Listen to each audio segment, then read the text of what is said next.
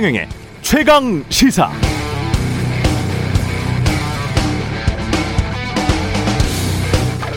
대통령은 왕이 아닙니다. 대한민국은 민주공화국이고 주권은 우리 국민에게 있습니다. 제발 정치인들을 왕에 비유하지 맙시다. 구린 사고를 가진 구식 정치와 구식 언론이 후진 사회를 만듭니다. 한국을 한국답게 하지 못하고 조선스럽게 합니다.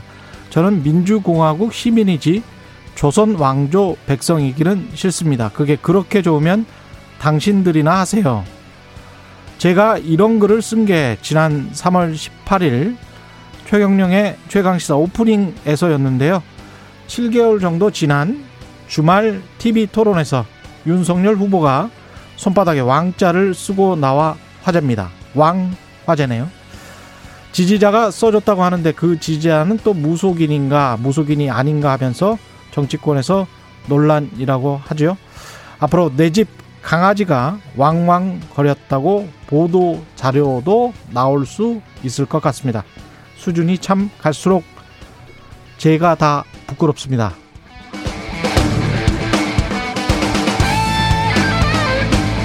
네, 안녕하십니까. 10월 4일 세상에 이익이 되는 방송 최경령의 최강시사 출발합니다. 저는 KBS 최경령 기자고요.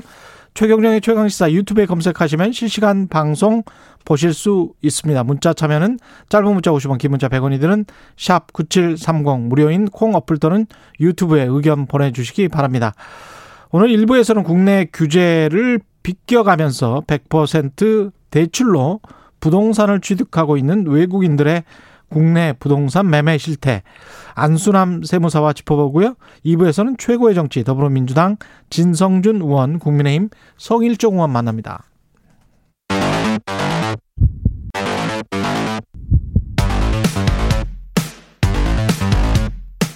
오늘 아침 가장 뜨거운 뉴스 뉴스 언박싱 네 뉴스 unboxing 시작합니다. 민동기 기자 김민아 평론가 나와 있습니다. 안녕하십니까? 안녕하세요. 예. 오늘은 뭐 한 20분 정도 편안하게 물론 시간은 짧겠지만 최대한 많이 소화를 해보죠. 예. 유동규 씨가 구속이 됐습니다. 어, 간밤에. 네. 어, 3일 구속이 됐는데요. 증거를 인멸할 염려가 있고 도망할 우려가 있다면서 이 법원이 구속영장을 발부했습니다. 1시간 20분 동안 진행된 구속 이 영, 영장 실질 심사에서 어, 유동규 전 본부장은 뭐 700억 약적 의혹 등에 대해서 사실이 아니라고 적극 소명을 했지만 이 검찰 압수수색 할 때 뭐 휴대폰을 집 밖으로 던졌다 이런 얘기가 있지 않았습니까? 그랬죠? 예, 이런 상황을 종합을 해서 구속영장을 발부한 것으로 보이는데요. 음. 오늘 동아일보하고 조선일보에 이 검찰 수사와 관련된 그런 내용들이 좀 있습니다. 예. 아, 화천대유 대주주 김만배 씨에게 이 유동규 전 본부장이 편의를 제공하는 대가로 대장동 개발 이익의 25%를 받기로 약속했다는 겁니다. 아, 그 지난해 10월 유 전 본부장이 김만배 씨를 찾아가서요.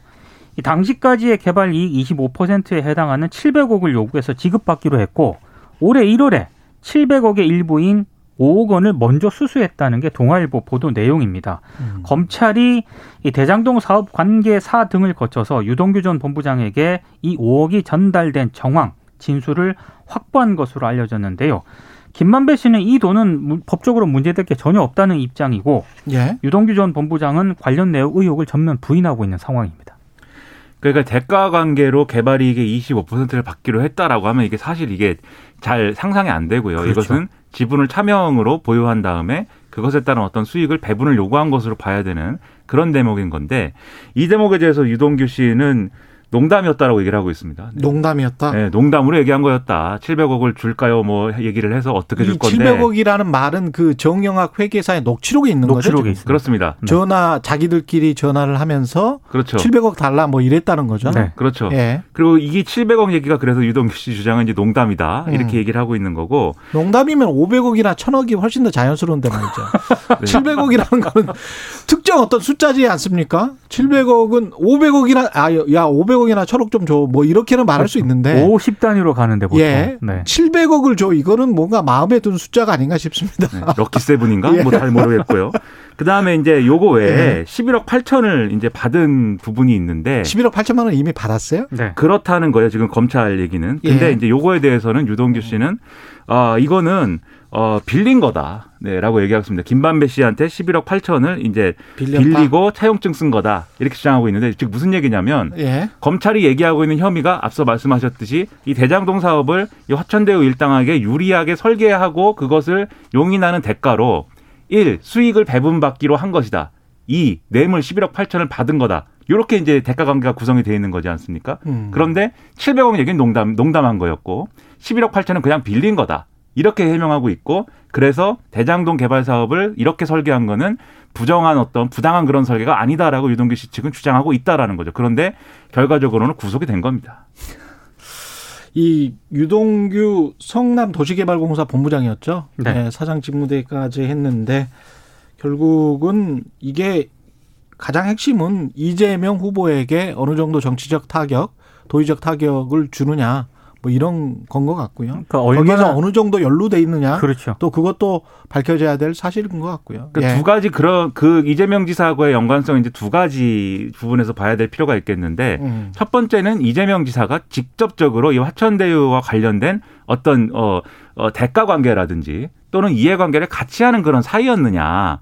그래서 이 화천대유를 통해서 발생한 이익을 예를 들면 뭐 배분받았다든지 아유, 그것을 공유했다든지 그런 게 있느냐. 이제 첫 번째는 그런 증거는 지금 아무것도 없죠. 그거 그렇게 되면 대통령 후보로서는 뭐 그렇죠. 예. 그래서 이 부분에 있어서는 증거가 없는 것인데 음. 두 번째로 유동규 씨가 어쨌든 이재명 지사의 측근이다 이 얘기가 있는 거 아니겠습니까? 국민의힘에서 주장하는 게 이 부분인데 예.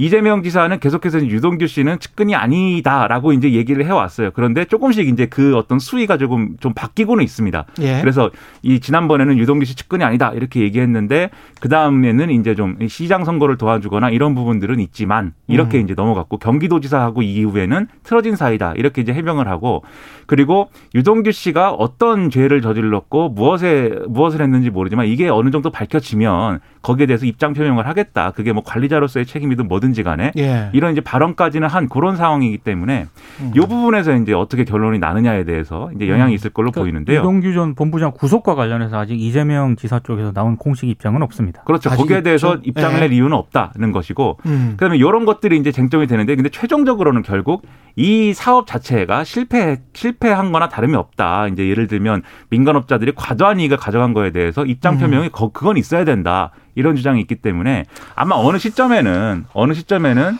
이, 이 여러 가지 문제에 대한 입장 표명을 하지 않을 수는 없을 거예요. 근데 그거를 그게 언제 나올 것이냐.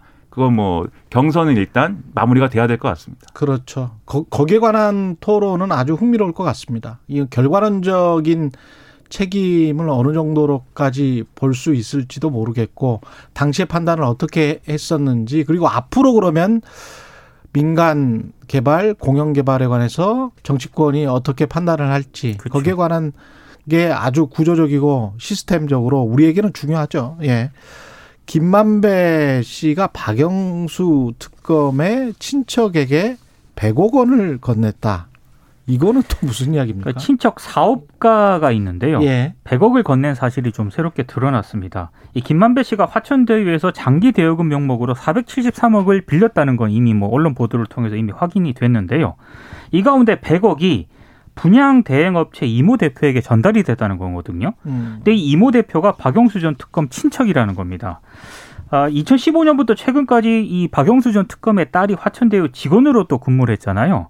그리고 미분양 아파트를 분양받은 사실이 드러났었는데 하필 이 돈이 또 친척으로 간 것도 좀 이상하고 박영수 특검의 아들 있지 않습니까? 예. 이 아들이 또 이 친척 사업가 이모 씨가 운영하는 또 다른 회사에서 직원으로 근무했다고 오늘 동아일보가 보도를 했는데요.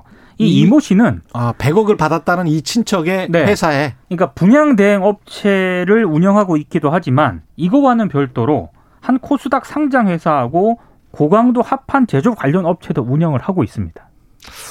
이상하네요. 그러면 박영수 특검의 딸은 화천대유에서 근무를 했고 그렇습니다. 박영수 특검의 아들은 이 회사에서 근무를 했다. 근무를 잠깐 했었습니다.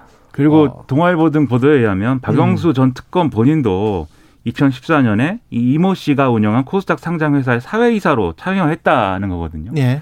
그러니까 이런 이제 이력들을 보면은 이 이모 씨라는 사람은 박영수 전 특검의 뭐, 어, 먼 친척, 뭐 이게 중요한 게 아니라 박영수 특검은 뭐먼 친척일 뿐이다 이렇게 이야기를 하는 거죠. 그렇죠. 근데 예. 먼 친척인 게 중요한 멀고 가까운 친척인 게 중요한 게 아니라 그러니까 사촌이냐 육촌이냐 팔촌이냐가 중요한 게 아니라 예. 원래 이렇게 어 서로 잘 끈끈한 사이였다. 그러니까 이런 거죠. 끈끈한 사이였는데 음. 뭐 알고 보니 아 우리 뭐 몇 촌이야라고 하면서 좀 더 이제 즐겁고 좀더 예. 이제 아 그런 흥겨워지는 그런 거 있지 않습니까? 예, 결국 그런 분위기였던 것이고 예. 결과적으로 박영수 전 특검과 끈끈한 관계에 있는 사람이 운영하는 업체에 화천대유가 시행하기로 한 그 이 다섯 개 블럭인가 있잖아요. 예. 그 블럭의 일부 이제 이 어, 시행과 관련된 업무를 맡긴 거고 수의 계약으로 맡긴 거고 음. 거기에 대해서 이제 100억을 지급한 거죠. 근데 예. 이거는 이 100억을 정당한 어떤 회계로 지급한 게 아니고 대여금으로 빼가지고 거기서 이제 지급을 한 건데 그 이유가 뭐냐라고 물은 거에 대해서 김만배 씨 측은 이렇게 얘기를 하고 있습니다. 예. 그 이모 씨 업체에서 이제 급하게 변제해야 될 돈이 있어가지고 그래서 어. 이제 그런 방식으로 회계 처리를 해서 넘겨준 거다라고 얘기를 하고 있는데 예. 이 이모 씨 업체에서 실제 변제해야 될 돈의 규모는 20억이었다고 그러거든요. 그러니까 음. 이게 사실 앞뒤가 안 맞는 얘기인 거죠. 김만배 씨는 돈을 많이 못 벌었을 가능성도 있네요. 다 이렇게 나눠주고. 그래, 예. 네. 그래서 아니 실- 박영수 특검 쪽에다가 무슨 100억 주고 네. 저쪽에는 700억 달라고 하고 무슨 뭐뭐 고리로 뭐 25% 뜯기고 뭐 이러면은 무슨 돈을 벌었던 거예요? 그래서 그다- 그동안에. 실소유주 논란이 네. 나오는 겁니다. 그 자기는 또 소유주가 아니라는 걸 직원들은 다 알고 있고. 다 알고 이런 내용이 또 녹취록에 있거든요. 근데 그 소유주가 아니라는 게 네. 하천대유의 소유주가 아니라는 건지 천화동인 네, 1호의 소유주가 아니라는 건지 그거는 이게 뭐예요? 모르는 거죠. 그렇죠. 네. 뭔, 뭔 소유주를 얘기하는 건지 아. 그것도 의문이죠 사실. 김만배 씨는 이 일을 왜 한 거예요? 돈, 돈도, 돈도 별로 못 벌었을 것 같은데. 검사들과 판검사들과 친해서 그 즐거움에 했나 봅니다. 그러면 네. 그리고 그 수백억에 달하는 돈을 현금으로 뺀 아직 정확한 이유도 설명이 안 되고 그렇죠? 있습니다. 그 돈의 행방도 지금 잘 모르겠는 지금 거잖아요. 검경이 그걸 추적을 하고 있거든요. 그 수백 423억이라는 사- 돈. 473억입니다. 예. 그 돈의 행방도 참 궁금합니다. 민주당은 이재명 후보가 과반 1위를 유지했습니다. 2차 수포비크에서. 네, 누적 투표율이 54.9%를 득표를 했고요. 과반 1위를 그대로 유지를 했습니다. 아무래도 어, 지금 언론들의 보도를 좀 보니까요. 이 대장동 특혜 의혹 있지 않습니까? 이게 민주당 지지자를 결집하는 그런 요인으로 오히려 작용을 한 것으로 분석이 되고 있고요.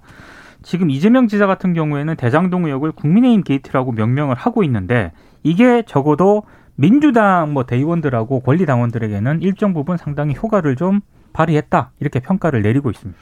그러니까 그런 효과가 있는 게 지지자들이 이제 지지해야 될 이유가 필요한 거거든요. 그래서 이 부분에 있어서 이재명 지사가 이 논란을 내가 가지고 있는 어떤 흠이 아니라 내가 부당하게 공격을 받고 있는 거다라고 이제 주장을 하는 게 그 주장이 얼만큼 합리적이든 그리고 얼만큼 이제 이유가 있든 지지자들 입장에서는 지지를 철회하지 않아도 되는 이제 근거가 되는 거죠. 그리고 이게 그런 측면이 있고 그래서 또 민주당 지지자들 입장에서는 지금 아무튼 대세가 이재명 지사 쪽으로 이제 확실하게 기울었으니 지금 와서 이제 또 어, 후보를 교체를 해야 된다라고 생각하기가 좀 어려워요. 호랑이 등에 탄 거죠. 그래서 이제 이재명 지사의 지지층이 결집하고 민주당 지지층이 이재명 지사 쪽으로 뭐 좀 힘을 실어주는 그런 모양새가 갖춰지고 있는 건데 음. 그런데 이 경선을 지금 이런 방식으로 치르고 있기 때문에 민주당 지지자 외에 이재명 지사가 대선을 겨냥해서 공략해야 될 층, 음. 이른바 우리가 흔히 얘기하는 뭐 중도층 이렇게 부르는 그 스윙보터층에는 이 경선에서 나온 이런 주장들이 지금으로서는 부정적인 영향을 줄 가능성이 높아요. 여론조사 결과를 좀 종합을 해보면 중도층에서는 일부 흔들리고 있거든요. 이재명 지사 지지세가. 예. 그래서 그런 것까지 감안을 하면 음. 이 경선 마치고 나면 어떤 방식으로든 이 문제에 대한 이제 입장 표명이나 이런 게 필요할 것 같고 지금 남은 남은 경선 일정이 이제 어 경기 인천하고 그다음에 3차 이 슈퍼이크 아니 경기 서울하고 3차 슈퍼이크 이게 남아 있지 않습니까? 예. 근데 대체적으로 지금까지 이제 득표율보다 상회하는 득표가 나오거나 음. 아마 그대로 유지가 될 것인데 이럴 경우에는 결선 없이 이제 본선이 본선으로 가는 그런 경우가 있을 수가 있고 그럼 이제 이재명 지사가 조기에 이제 경선을 마무리하는 상황이 되는 거니까 음. 그 시점을 지켜봐야 될 것 같습니다. 이재명, 윤석열 두 후보의 지지자들 입장에서는 그러니까 이재명 후보 지지자들 입장에서는 화천대유를 고발사주 의혹과 분명히 비교를 할 것이고 그리고 뭐 여러 가지 화천대유와 관련해서도 특검과 특검 수사팀장이었던 음모론 뭐 이런 것들이 있지 않습니까? 이것도 마찬가지로 무슨 권순일 대법관과 관련된 음모론 같은 게 지금 정치권에서 계속 떠돌고 있잖아요. 그렇기 때문에 지지를 철회할 이유가 없는 것이고 윤석열 후보의 지지자들도 똑같은 생각을 지금 하고 있는 거죠. 어? 그러니까 저쪽도 저렇게 뭐가 많은 것 같고 이쪽도 그렇죠. 이렇게 뭐가 많은 것 같은데 내가 왜 지지를 철회해야 되지? 그래서 뭐 지금, 이런 생각을 가지고 있는 것 같습니다. 지금 국면에서는 네. 어떻게 보면 정치적인 어떤 적대적 공생 관계 같은 그렇죠. 그런 상황이 서로 갖고 있는 프레임 때문에 네. 지금 형성되어 있는 상황인 거죠. 그렇죠. 그런데 이제 이 두 후보가 지금 뭐 1위를 다투고 있기 때문에 예. 그런 어떤 뭐랄까 힘겨루기랄까요? 그런 게 있는 것 같고요. 국민의힘 에서는 왕자 배에다가 왕자를 새긴 거는 아니겠고요. 아 그러면 좋은 거죠. 예. 네. 저도 평생 열심히 한 거니까 평생 한번 새겨보고 싶습니다. 예. 네. 예. 네.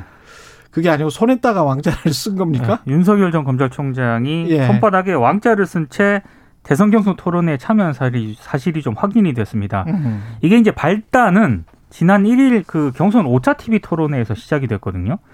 손 손에 이 손바닥에 검은색으로 왕자가 선명하게 새겨진 모습이 카메라에 포착이 됐어요. 그래서 이제 이거 역술적인 의미가 있는 게 아니냐, 대통령을 왕이라고 생각하자는 뜻 아니냐 이런 얘기들이 나오기 시작을 했습니다. 근데 더 문제를 꼬이게 만든 건 윤 전 총장 측 캠프 쪽에서 내놓은 해명입니다. 처음에 윤 전 총장이 차를 타고 집 밖으로 나올 때 아, 동네 여성 주민이 토론에 잘 하라는 격려 차원에서 적어줬다. 물티슈와 알코올 성분이 있는 그 세정대로 닦았는데 지우지 못했다 이렇게 해명을 했거든요. 근데 이 해명 이후에 그 이전에 3차, 4차 토론회에서도 이 왕자가 새겨진 손바닥 이 화면 캡처가 계속 확인이 된 겁니다. 아, 그 이전에도 그렇습니다. 그리고 예. 어, 손 세정제 등으로 잘 지워지지 않았다라고 하지 않았습니까? 일부 이 기자들도 대단합니다. 일부 언론이 직접 실험을 해보니까 유성 매직은 알코올 성분이 있는 손 소독제로 쉽게 지워졌다라고 합니다. 이거 지워지죠. 네, 쉽게 그렇죠. 지워지죠, 예, 이거는. 지워지지. 네. 우리가 해봤잖아. 네, 여러 네. 번 해봤죠. 아, 해봤, 네. 해보셨습니까? 왕자를? 아니, 아니 왕자를 한 게 아니고요. 손바닥에 우리가 뭐라고 막 쓰잖아요. 그 그렇죠. 그 유성펜이나 뭐 이런 거 금방 지워지잖아요. 우리가 전화번호나 과거에 그렇죠. 스마트폰 네. 없었을 때 급하면 막 여기다 이제 막 이러죠. 신세대들은 네. 이해하지 못할 얘기죠. 스마트폰이 없어가지고 전화번호를 손에 적었다. 전화번호를 손에 적어주고 뭐 이런 경우가 있었어요. 예. 네. 저도 이해할 수 없네요. 그런 일이 있었을까? 근데 이제 그런 건 있는 것 같아요. 이 논란이 네. 손에 이제 단지 이제 그 왕자를 새겼더라. 예. 그래 이 논란만 놓고 보면 그냥 뭐 어, 한바탕 웃음으로 음. 사실 하루짜리 논란이에요. 이게 해프닝인 거고. 예. 근데 이게 어, 하루짜리 논란이 아니게 된 배경이랄까 그런 게 좀 작용하고 있는 게첫 음. 번째로 우리가 이 박근혜 정권을 겪었기 때문에 최순실 씨의 역할이라든가 그때 논란을 아직 기억하고 있는 거죠. 그래서 예. 그게 하나가 작용하는 측면이 있고 두 번째로 이거는 홍준표 의원이 굉장히 이제 아픈 데를 굉장히 잘 찔른 건데 음. 윤석열 전 총장이 특히 이 어떤 뭐 어 이 뭐 무속인 뭐 내지는 뭐 네. 점술 이런 거랑 연관이 있는 얘기가 많아요 또. 이게 뭐 예를 아, 들면 예, 주변에 무슨 스님이 있고 뭐 아, 그리고 또 아, 스님 예, 중매를 예. 또 스님이 해줬고 그 예. 본인이 주장한 거 아닙니까? 예. 그리고 김건희 씨의 그 논란의 논문도 음. 그 운세 서비스의 회원을 뭐 유지하는 그 내용이잖아요. 그게 아 그렇죠. 그러다 보니까 음. 아마 이게 이거 이거 손바닥 얘기만 놓고 보면은 하루짜리 해프닝이지만 음. 앞으로 경선 과정에서 계속 어떤 방식으로든지 간에 이 비슷한 얘기들이 나올 거고 심지어는 이 옛날에 홍석현 회장하고 뭐 이 술 먹고 만난 자리 거기도 점술가를 대동하고 온 거잖아요. 맞아요. 그 이야기 있었죠. 그건 그렇죠. 이제 그 홍석현 그쪽에서 네. 대동한 네. 것으로 지금 알려지고 있는 상황인 거죠. 그래서 이게 하루짜리 논란이어야 될 것이 아마 음. 경선 과정에서 어떤 방식으로든 계속 거론될 것으로 보여서 윤석열 전 총장에게는 아마 본인은 아마 의도하지 않았던 상당한 좀 악재이지 않을까 이렇게 생각이 됩니다. 근데 왕정, 귀족정, 민주정 이게 20세기 민주정이지 않습니까? 네. 예, 왕정 한 1,500년 했고요. 귀족정 잠깐 했고요. 예, 그다음에 민주정 하고 있지 않습니까? 왕정 왕정이 아닙니다. 제발 좀 정신 좀 정신 좀 차려주세요. 유승민 전 의원이 얘기했더라고요. 예, 민주정의에서 민이 왕이거든요. 우리가 왕이에요. 지금 예, 4차 산업혁명 시대. 지금 뭐 하는 거예요, 지금? 지금. 아니, 이게 제가 봤을 때 예. 국민의힘 대선 경선 토론이긴 합니다만 예. 지금 4차 산업혁명 시대를 운하고 지금 뭐 디지털을 논하는 이런 시대에 주술을 가지고 이렇게 얘기를 하는 것도 심상정 의원 같은 경우는 그래서 그 부분을 이렇게 좀 얘기를 했어요. 손에다 새기고 싶으면 예. 백성민자를 새겨라. 그렇지. 이렇게 도 비유를 했는데 예. 예. 근데 이제 백성민보다 왕이 새기긴 예. 좀더 쉽습니다. 몇 몇 개 이렇게 그으면 그 되기 때문에. 횟수가 조금 좀 덜하고. 그렇죠. 단순하기 때문에. 뭐 있어 보이나? 네. 근데 이제 손에 왕 왕을 새긴 게 꼭 뭐 내가 왕이 되겠다 이런 의미인지 그 의미는 사실 모르는 거죠 또. 근데 다만 이제 그럼 세계 뭐가 되겠다는 거예요? 뭐 뭐가 대 대통령 대리라고 후보 나온 사람이. 뭐 그런 거일 수도 있지 않습니까? 예. 옛날, 옛날에 이제 삼국지에 보면은 제갈량과 주유가 나오는데 예. 서로 전략에 대해서 얘기를 하다가 예. 손에다 한번 써보자. 그래서 불화자를 써가지고 이렇게 내보였다. 이런 얘기도 있잖아요. 영화에 네. 그런 대사가 있습니다. 음. 내가 왕이 될 상인가? 뭐 그런 대사가 있죠. 네, 아무튼 계속 논란 될 겁니다 이게. 뉴스 unboxing 민동기 기자 김민아 시사평론가였습니다. 고맙습니다. 고맙습니다. 고맙습니다. KBS 일라디오 최경영의 최강 시사 듣고 계신 지금 시각은 7시 40분입니다. 오늘 하루 이슈의 중심. 당신의 아침을 책임지는 직격 인터뷰. 여러분은 지금 KBS 일라디오 최경영의 최강 시사와 함께하고 계십니다. 네, 88년생 중국인 뭐 34살 정도 되죠. 34살 중국인이 90억 원에 육박하는 아파트를 100% 대출로 매입한 사실이 알려지면서 논란이 거셉니다. 우리나라 사람이면 우리나라 국민이면 이게 절대 불가능한 일일 것 같은데요. 어떻게 이런 일이 가능했는지 안수남 세무사 연결돼 있습니다. 안녕하세요. 네, 안녕하세요. 예, 세무사님 오랜만에 뵙습니다. 네, 오랜만입니다. 네, 네. 이 소식은 들으셨죠? 예, 들었습니다. 예, 34살짜리 중국인이 전액 대출로 이게 예. 90 89억 원짜리죠? 네, 그렇다고. 예, 예. 대치동의 타워팰리스를 아, 매입했다. 이거는 네. 가능 가능하니까 매입했겠죠? 네, 거가 대치동은 지금 아, 거기는 지금 아마 토지거래 허가구역에서 제외된 구역이라서요. 예. 예, 내국인하고 똑같이 거래가 제한 없이 되는 걸로 알고 있습니다. 네. 아, 아, 그래요? 대치동은 네네. 토지거래 허가 구역에서 제외가 돼 있습니까? 네, 당연히 토지거래 허가구역으로 지정된 곳에서는 불가능할 거고요. 예. 네, 허가구에서 제외됐기 때문에 신고만으로 가능해서 그것이 거래가 된 것이죠. 아, 그왜 그쪽은 제외가 됐나요? 지금 지정된 곳이 삼성동하고 저쪽 그 밤 잠실 쪽에 음. 일부 하고만 지금 저기 돼가지고요. 예. 어 지금 그 토지거래 허가구역에서 제외된 구역 중에 거래된 곳이 그 곳만 지금 지금 아, 타워팰리스는 아마 제외된 것으로 알고 있습니다. 그는. 그렇군요. 네. 그때 그 네. 왜 핀셋 규제 정부에서 한다 그러면서 동이나 단지별로 이렇게 하겠다. 그런 일환인 건가 보군요. 맞습니다. 예, 그 지금 그거를 주택 거래 자체를 지금 불- 저 거래를 못하게 하는 것은 불가능하지 않습니까? 그렇죠. 단지 지금 그 어, 부동산 거래 등의 신고에 관한 법률에 따라서 토지 거래 허가 구역으로 지정이 되면 음. 주택의 경우에는 주거 용도로 사용하는 자에 한해서만 허가가 나거든요. 예. 그러니까 실수 목적이 아닌 곳은 불가능하다는 거죠. 그러네요. 네. 생각해 보니 네, 대치동 타워 팰리스 같은 경우는 2000제 기억이 2006년 7년도가 가장 그 가격이 높았는데 그 이후로 네. 그 새로운 아파트들이 많이 생기면서 그 주상복합의 단점이 많이 부각되고 그래서 가격이 조금 약세였긴 했었습니다. 생각해 예, 보니 예, 그러네요. 그렇습니다. 예. 예. 이게 펜트하우스가 89억 원이면 제가 어 그 펜트하우스를 한번 가본 적도 있는데 취재 때문에 네. 예. 그러네요. 생각해 보니 그 가격이 많이 떨어져 있네요. 예, 예. 예. 예. 그 대출 규제를 그러면 전혀 이런 경우는 토지거래 허가구역이 아니면 받지를 않습니까? 외국인 같은 경우는? 외국인이든 내국인이든 저희들이 부동산 거래와 관련돼서는 상호주의를 선택하고 있거든요. 예. 즉 외국에서 규제가 들어가면 같이 규제를 하는 거고. 예. 그런데 전 세계적으로 전부 다 지금 허가에 대해서는 거의 없애는 거고요. 예. 외국인과 동일하게 지금 보통 하도록 돼 있고 저희들도 관련 법령에 따라서 7조에 그게 상호주의를 선택하도록 아예 법에 묶여 있어요. 그래서 허가를 임의로 막 외국인이라고 해가지고 음. 특별하게 예, 금지를 할 수는 없습니다. 그렇군요. 네. 그럼 만약에 토지거래 허가 구역이었다면 네. 이 사람 같은 경우는 이제 현지 뭐 은행을 이용해서 그러니까 중국 은행을 이용해서 어떻게 대출을 받은 것 같잖아요. 네. 그렇게 해서 그 토지거래 허가 구역에서 100% 대출로 아파트를 살 수 있습니까? 한국의 아파트를? 지금 이제 문제는 예. 자금 조달 계획에 의해서 본인 자금의 경우에는 규제가 없는 거고요. 예, 대출만 우리가 대출 규제를 하고 있지 않습니까? 예, 15억 이상 넘는 건 아예 대출이 못 나가도록 돼 있고 음. LTV나 DTV 같은 경우로 대출 규제를 하고 있는데 그렇죠. 외국인의 경우에 내가 조달돼 있는 돈이 상속이든 증여든 어, 내가 그 돈이 증여를 받았다 하더라도 우리 국내법으로 제한을 못 가하는 거고요. 그렇죠. 대출도 만약에 국내 은행에서는 당연히 규제를 받았겠죠. 지금 10억 넘었으니까. 예. 그런데 외국 현지 은행에서 대출을 받은 것에 대해서는 제한이 없는데 아. 다만 내 토지거래 허가를 제한을 준다 하더라도 내가 이거 들어서 살겠어 하면 방법이 없는 거예요.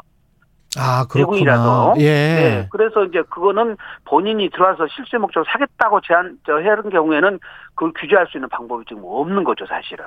그러면 뭐 중국 공상은행이나 뭐 Bank of America나 미국 네. 은행에서 또는 중국 은행에서 내가 네. 대출을 뭐 수십억을 받아서 한국에서 부동산을 취득했다. 그러면 네. 토지거래 허가 구역이든 아니든 아무 상관이 없네요. 외국인. 그렇습니다. 허가 구역이라 하더라도 실수요 목적으로 취득하겠다고 해서 허가를 득해버리면 예. 취득의 제한을 가할 수가 없습니다, 그거는. 그 어느 정도로 네. 그러면 외국인들 그 부동산 매매가 이루어지고 있나요, 지금? 시장은? 어, 저희들이 이제 정확하게 통계는 잘 모르겠지만 예. 지난번 좀 국회 그 김지용 의원이 예, 그 자료 제출한 거 보면은 예. 최근 한 10년간의 외국인 그 토지 주택 현황 자체가 아파트만 해도 지금 한 2만 3천 건이나 된다고 그래요. 2만 그리고 3천 거래 건. 규모도 예. 예, 약 7조 원 가까이 이른다고 하니까 어, 사실은 엄청난 음, 거라고 봐야죠. 예. 근데 국적을 보면 바로 이제 옆에 나라 지금 뭐 돈을 한참 잘 벌고 있는 중국인들이 굉장히 많잖아요. 아마 중국인들이 거의 70% 가까이 차지한다고 그러- 그런 것 같습니다. 통계적으로. 그렇죠. 네, 네. 그러면 이게 중국인들은 왜 이렇게 국내 부동산을 좋아하는 겁니까? 아, 우선 중국 자체가요. 예. 현재 부동산에 의해서 가격 급등으로 시세 차익을 많이 누렸기 때문에 음. 네, 중국에서 이미 그 맛을 본 사람들이거든요. 아. 네, 그쪽은 중국은 가격이 그런데 들랑달랑 할 수가 있는데요. 음. 한국 사정을 잘 알잖아요, 중국 사람들이요. 그렇죠. 특히 이미 제주도에서 투자를 많이 해 가지고 수익을 엄청나게 냈기 때문에 예. 그래서 한국에 관한 정보가 엄청나게 많이 갖고 있습니다. 아. 네. 특히 미국 쪽에서 그동안은 정보를 많이 갖고 있어가지고 지금 미국에 계속 거주하고 있는 재외 국민들을 통해서 한국은 투자가 이루어지고 있는데 예. 중국은 중국 현지인을 통해서 지금 이루어지고 있고요. 아. 이제 그쪽에 있는 부동산에 관한 정보들이 데이터가 정확하게 축적돼 있고 아. 한국은 부동산 가격이 거의 시- 사실은 주식처럼 매- 시장 가격이 거의 투명하게 공개가 돼 있어요. 그렇죠. 네, 예. 그러다 보니까 거의 여기는 의심이 없다는 거죠. 타워팰리스 아파트 그러면 그 가격 차이가 1억에서 뭐 예를 들어서 1억 5천 차이밖에 안 난다는 겁니다. 그러니까 손, 속일 일도 없고요. 음. 거래가 안전하다는 거고, 그 다음에 지금 이, 지금 상황을, 시장 상황을 한국에서 시장 상황은 굉장히 낙관적으로 보고 있다는 겁니다. 그렇군요. 그 네, 그러다 보니까 중국인들이 예. 접근하기 쉽다는 거죠.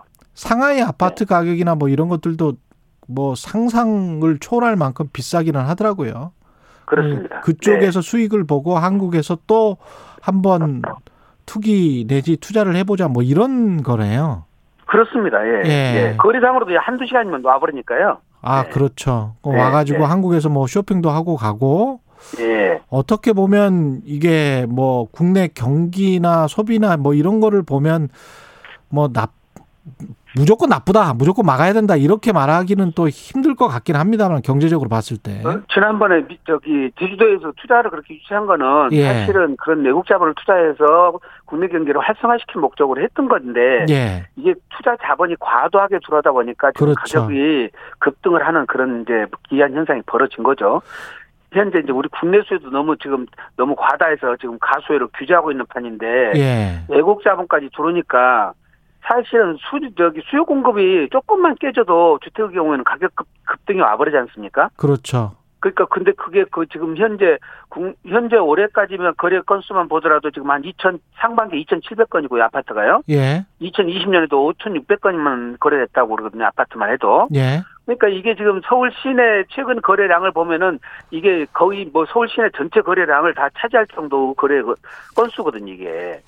이 작은. 건수가 아닙니다 이게. 아니 그 다른 나라들 같은 경우에 캐나다, 뭐 호주, 뉴질랜드 중국인들이 선호하는 지역들 있지 않습니까? 네, 네. 그런 데는 좀 규제를 하잖아요. 이제. 그렇습니다. 네. 예, 이 너무 막 사들이니까 우리도 조금 생각을 해야 되는 거 생각을 해야 될 것 같은데요. 아, 정의도 지금 당연히 규제를 좀 해야 될 필요가 있는데 예. 그거를 뭐 아까 말씀드린 대로 거래를 금지할 수는 없지만 예, 중국 같은 경우도 지금 자기들은 우리 한국 사람들한테 그거를 매각을 하는데 제한을 두거든요. 음, 1년 이상 거주한 경우에 한해서 매수할 수 있는 자격을 준단 말이죠. 예, 예, 저희도 사전에 그런 제한을 둘 필요가 있는 거죠. 그렇죠. 예. 네, 네. 그래서 그냥 너무 제한을 안 두고 있는 거는 지금 규제가 지금 문제가 상당히 많다고 보여지고요. 국회에서 아마 그것이 제한되어 있는 것 같은데 그거를 지금 손을 안 대고 있는 것 같습니다. 그것이. 음, 네. 최정윤 님도 외국인 부동산 매입 규제해야 합니다. 시드니, 멜버른 등 호주 부동산 값 엄청 올려놔서 호주 국민들이 피해봤어요. 이런 말씀 하셨는데요. 우리도 네. 이렇게 우리나라 사는 거를 원한다면 우리나라 아파트나 뭐 이런 것들을 원한다면 조금 생각을 달리 해봐야 될 것 같고요. 그 다음에 네. 이 사람들 세금은 어떻게 되나요? 와가지고 투자. 세금은 국내 예. 사람이나 국외 사람이나 외국이나 다 똑같거든요. 오히려 비거주자들이 세제상은 불이익이 주도록 되어 있는데 예. 이제 비과세를 안 해주고 감면을 안 해주는 그런 이제 불이익이 있어요. 근데 최근에 들어서 우리가 다주택자들에 대해서는 중과세라고 있지 않습니까? 예. 취득세 중과세라고 종합부동산세도 중과세고 양도소득세도 중과세를 하는데요. 예. 이분들은 지금 주민등록번호가 부여가 안 돼 있기 때문에 통, 통계치가 지금 인별로 안 잡혀요. 아, 그렇겠습니다. 예, 그게 문제가 있는데다가 예. 종합부동산세는 인별로 과세를 하지만 취득세나 양도소득세는 세대별로 과세를 하는데 음. 그게 세대가 동일세인지 아닌지를 우리가 구분할 수 있는 방법이 없지 않습니까? 그러네요. 그러니까 아버지 돈으로 안 돼버려요 지금요. 그렇겠습니다. 그럼 아버지 네. 돈으로 아들, 딸, 뭐 부인 각각 뭐 사. 산다고 하더라도 사버리면은 전부 다 저- 빠져나가 버리니까 예. 오히려 지금 현재 있는 규제들이 하나도 안 먹히고 있는 꼴이죠. 그 그러면 세금을 그쪽에는 어떻게 해야 되나요? 그 그 나라 그러니까요. 국가와 아닙니다. 어떤 우리나라 국내법을 적용받아서 세금을 내고 예. 다시 자기 나라 가 가가지고 세금을 내지만 음. 현행 부동산에 관련된 부분은 세계에서 우리나라만큼 센 데가 없기 때문에 예. 우리나라에서 세금 내고 나면 자기네 나라에서 세금 낼 것이 없어요, 사실은. 아. 이중과세가 안 되기 때문에요. 예. 근데 문제는 우리나라에서 지금 중과세 되고 있는 다주택자세에 대한 중과세가 하나도 여기에는 작동이 안 되고 있으니까, 예, 일반 투자자들보다 오히려 우리 국내 투자자들보다 훨씬 유리하죠. 양도세 같은 경우도 그렇습니까? 아까 종부세는 세대별로 예, 양도소득세도 인별과세, 저 세대별 과세인데, 예. 아까 말씀드린 아버지 이름 따로, 아내 이름 따로, 아들 이름 따로, 딸 이름 따로 이렇게 투자를 해놓으면은 구분이 안 간다는 거죠. 세대가 동일세든지 아닌지를. 아, 양도세도 그렇군요. 없습니다. 예. 취득세도 마찬가지예요. 아, 그러면 세대별 이 주택자에 대해 중과세를 하고 있으니까요. 이 사람들은 사실은 일가구 다주택자면서 1인 네. 일채씩뭐 4인 가족, 5인 가정 뭐 이런 경우는 뭐 5주택, 6주택씩 가질 수도 그렇습니다. 있겠습니다. 네. 네. 근데 그걸 또 우리가 세법상 애국인에 한해서 인별로 중과세한다 이렇게 또 규정할 수는 없거든요. 그렇겠죠? 예, 서로 간에 예, 이제 예. 평등하게 해줘야 되는 네, 거니까. 맞습니다. 호혜- 상호주의라서 그것도 안 됩니다. 예. 그러면 이런 이 사람들이 뭐 중국은행이나 아니면 미국은행에서 돈을 빌리는 거를 우리가 막을 수는 없는 거 아니에요, 또. 그렇습니다. 대출 규제는 못, 없습니다. 못 하는 거잖아요. 그죠? 네, 네, 네. 그러면 이게 정부가 그때 그 외국인이 주택을 매입할 때 부동산 거래 계약 신고서에 예. 체류 자격 같은 거를 기재하게 하는 방안 검토했었지 않습니까? 네, 네, 네. 이거는 안 돼- 지금 안 되고 아, 그거는 있습니까? 가능하겠죠. 그거는 가능하겠죠. 아, 그거는 예. 가능하다. 이제 지금, 지금- 현재도 저희들이 그 저기 외국인에 한해서만 음. 허가를 받도록 되어 있는 제한 규정이 일부 있어요. 예. 근데 그거는 지금 현재 군사시설 보호구역이라든지 문화재 보호구역이라든지 지금 야생 생물 특별 보호구역이라든지 이런 특별한 경우에 한해서 외국인들을 취득을 제한을 하는 거거든요. 예. 그런데 우리가 주택의 경우에도 저희들은 지금 현재 지금 절, 우리 국내 내국인한테도 지금 부족하지 않습니까? 그렇죠. 예. 그러니까 외국인 취득이라든지 법인 취득에 대해서는 일정 자격 요건을 줘가지고 알겠습니다. 예, 임의로 취득 못하게 마음대로 취득 못하게 제한을 둬야만이 그게 가능하지. 음. 지금 자금이라든지 그런 대출이라든지 또는 뭐 증여 또 자금 조달 계획서라든지 시간이 다 됐습니다. 막을 수가 없습니다. 예. 안순남 세무사님이었습니다. 고맙습니다. 네, 감사합니다. KBS 일라디오 최경영의 최강시사 1부는 여기까지입니다.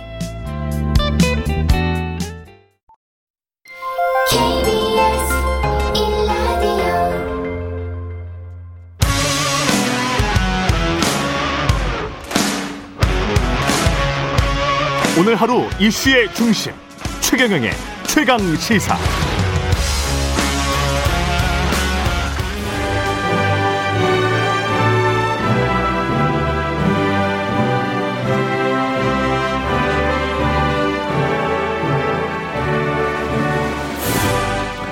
네, 전국의 가장 뜨거운 현안을 여야 의원 두 분과 이야기 나눠보는 최고의 정치. 오늘도 여야 의원 두 분 나오셨습니다. 더불어민주당 진성준 의원님 나오셨습니다. 안녕하십니까? 네, 안녕하세요. 예. 진성준입니다. 예, 진성준 의원님 나오셨습니다. 국민의힘 성일종 의원님 나오셨습니다. 안녕하십니까? 네, 안녕하십니까. 서산 태안 출신 성일종 의원입니다. 예, 성일종 의원님 나오셨습니다. 최경령의 최강시사 유튜브에 검색하시면 실시간 방송 보실 수 있고요. 스마트폰 공으로 보내시면 무료입니다. 문자 참여는 짧은 문자 50원, 긴 문자 100원이 드는 샵 9730 무료인 콩 어플 또는 유튜브에 의견 보내주시기 바라고요. 예, 민주당 2차 super week 끝났는데 이재명 지사 과반 압승했습니다. 어느 정도 예상은 하셨을 것 같습니다. 두 분 다. 어떠십니까? 예, 그 직전에 에, 부산, 음, 울산, 경남 선거가 있었는데 예.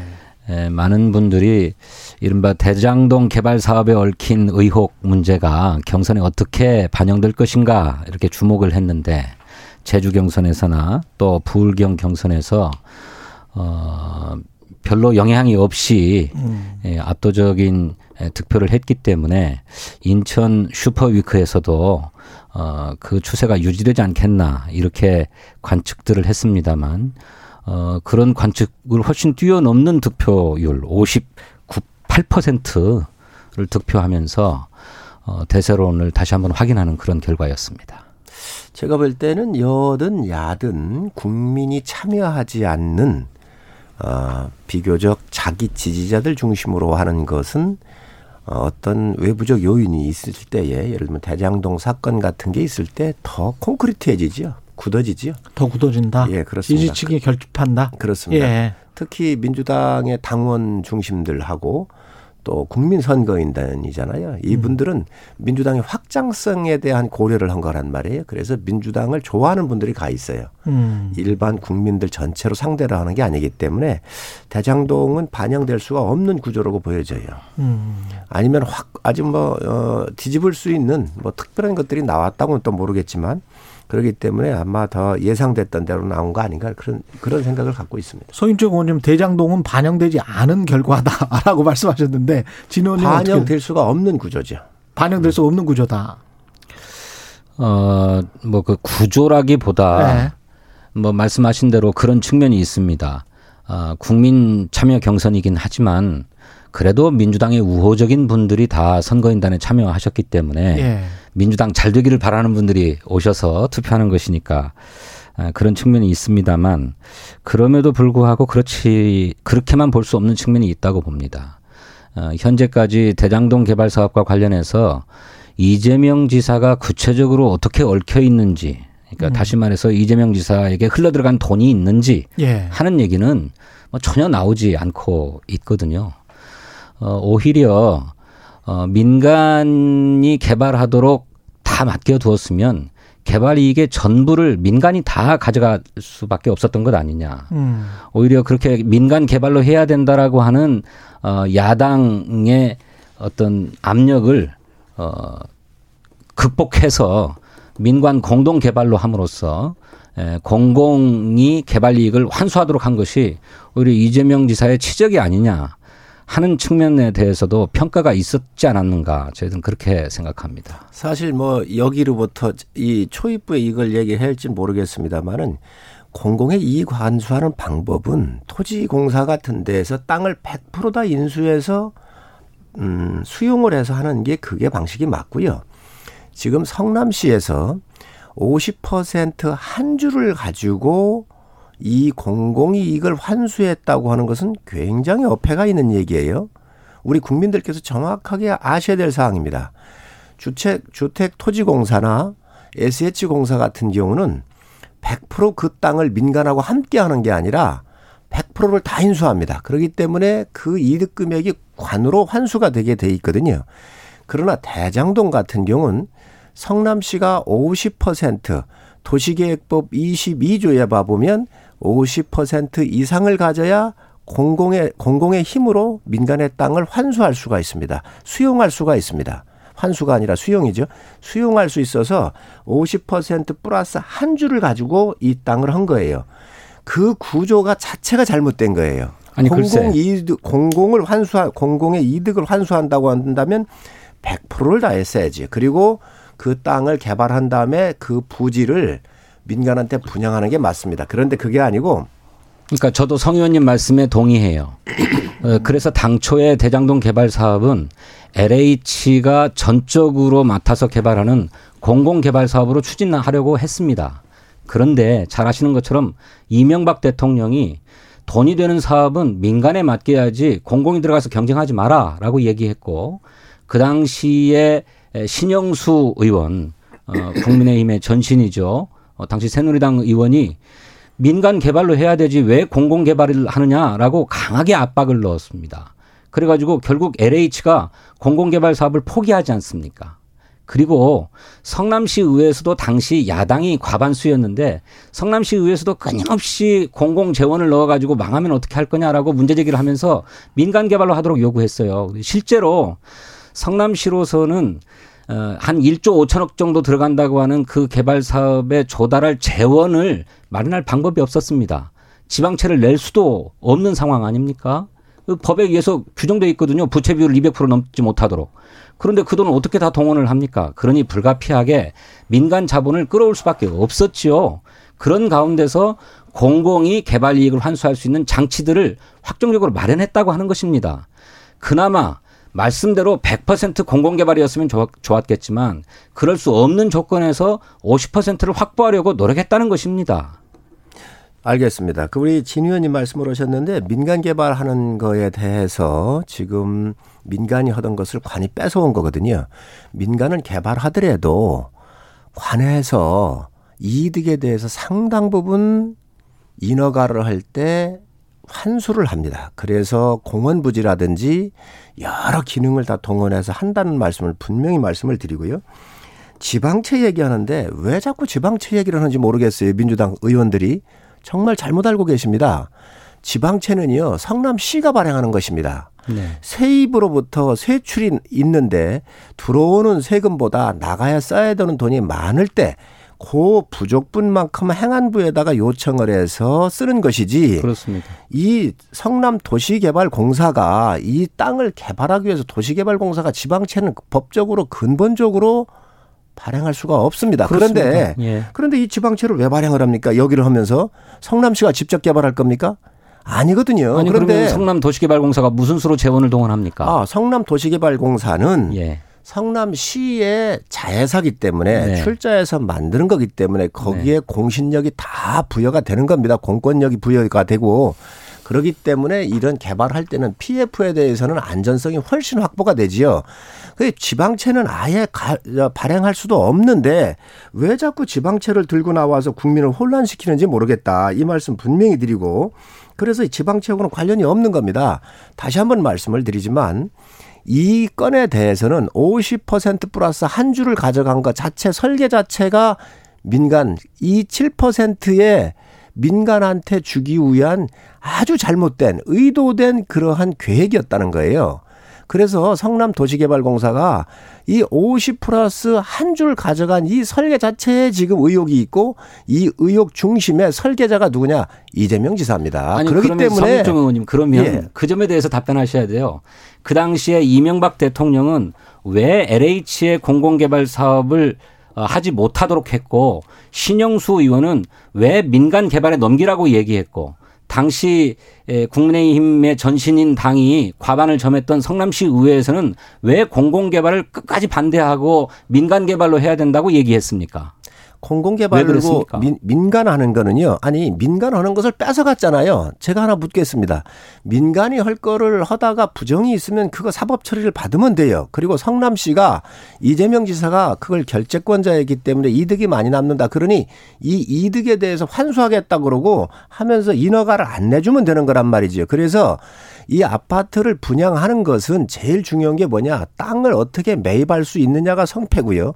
두 번째 인허가권을 갖고 있는 그 시가 안 해줬었을 때 리스크 때문에 사람들이 못 들어가는 겁니다. 세 번째는 분양이 될 수 있느냐 안 될 수 있느냐 이 문제예요. 그러면 이 땅은 민간이 수용을 하더라도 인허가를 내줄 때 성남시는 여러 가지 요구를 할 수 있습니다. 다른 시도 다 그렇게 합니다. 다 그렇게 하고 있습니다. 이거 안 해주면 되는 거예요. 그런데 이 민간 또 문제가 있으면 구속해서 공권력이 공권력을 작동시키면 되는 거예요. 그런데 성남시는 그게 아니고 민간 하고 있던 것을 뺏어왔어요. 뺏어와서 제대로 했으면 좋아요. 그런데 7% 사람들한테 약 1조 원에 이르는 민간한테 이득을 준 거 아닙니까? 성남시는 50%한 그건 이제 50% 결과론적인. 말씀이고요. 자, 네. 그러기 때문에 성남시장인 이 이재명 지사가 뭐라고 그랬는가? 이거 내가 설계했다. 유동규는 실무자일 뿐이다 그랬어요.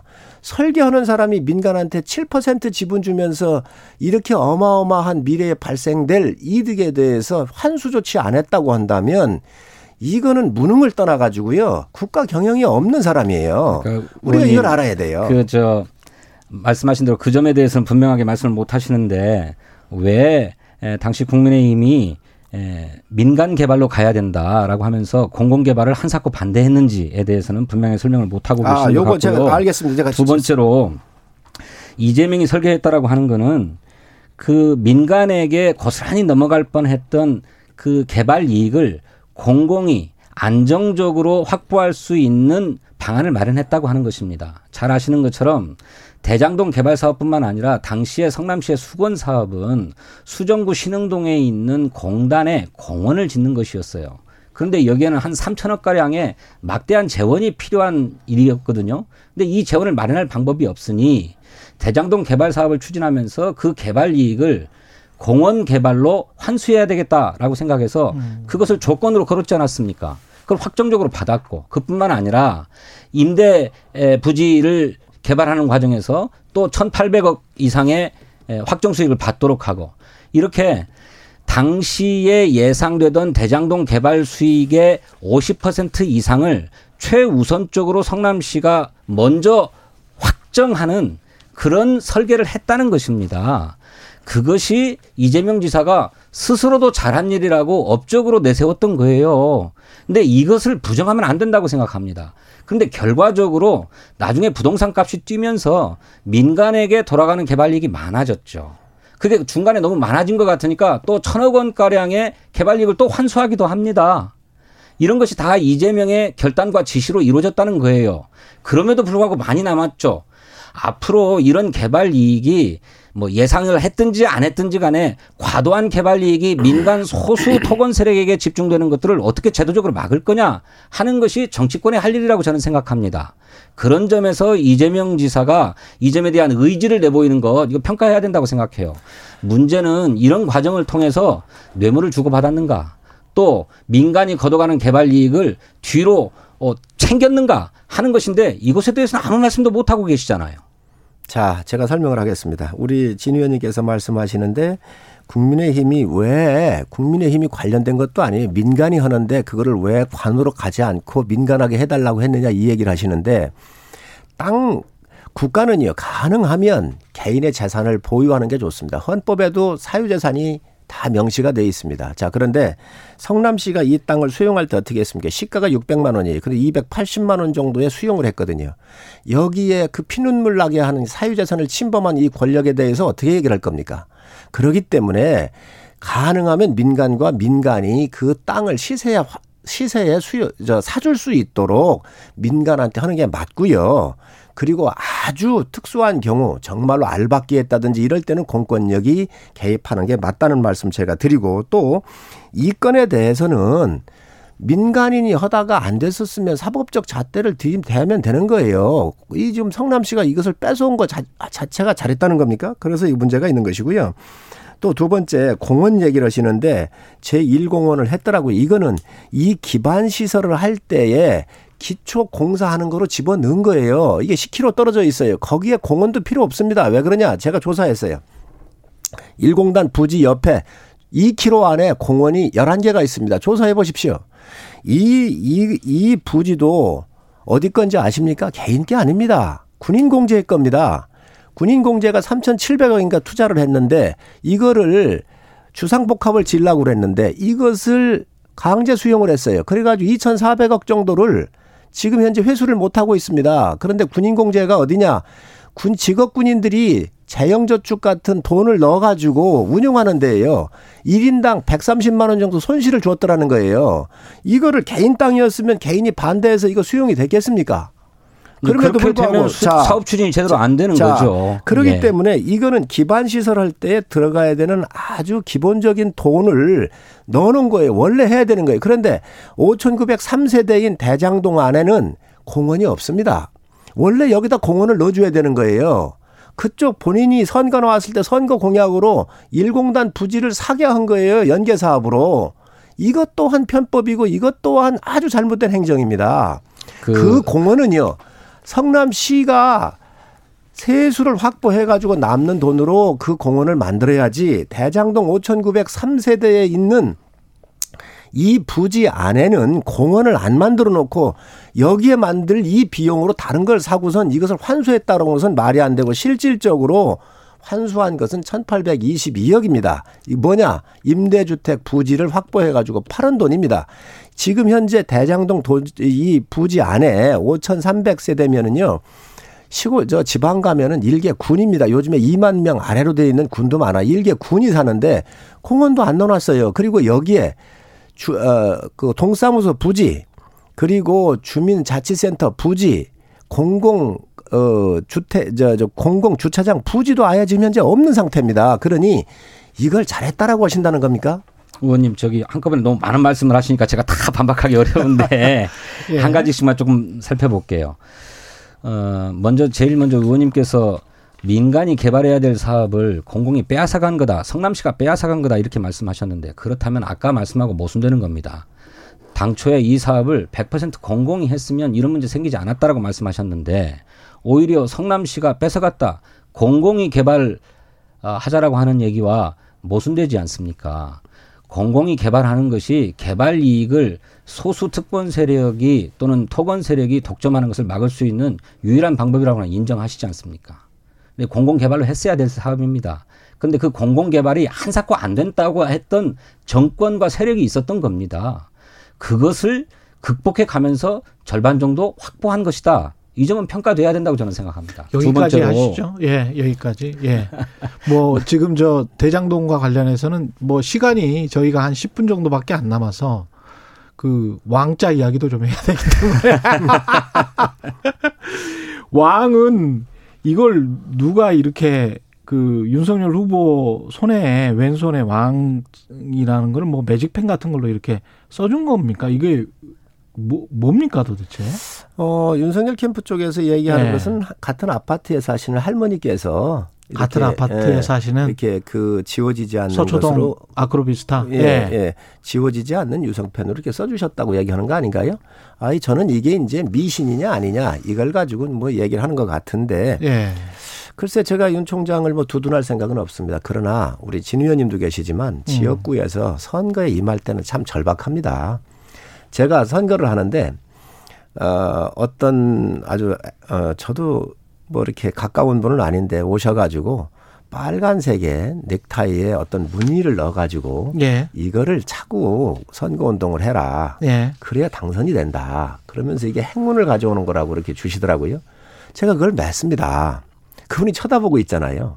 그렇기 때문에 선거할 때는 절박한 부분이 있기 때문에 이런 부분들이 많이 일어납니다. 아마 우리 윤 총장께서 쓰셨던 그 왕자도 같은 그 아파트에 사시는 할머니께서 써주신 거였기 때문에 아마 써주면서 잘 될 거야 하고 격려해 주시는데 그거를 뭐 어찌 뿌리칠 수가 없었다.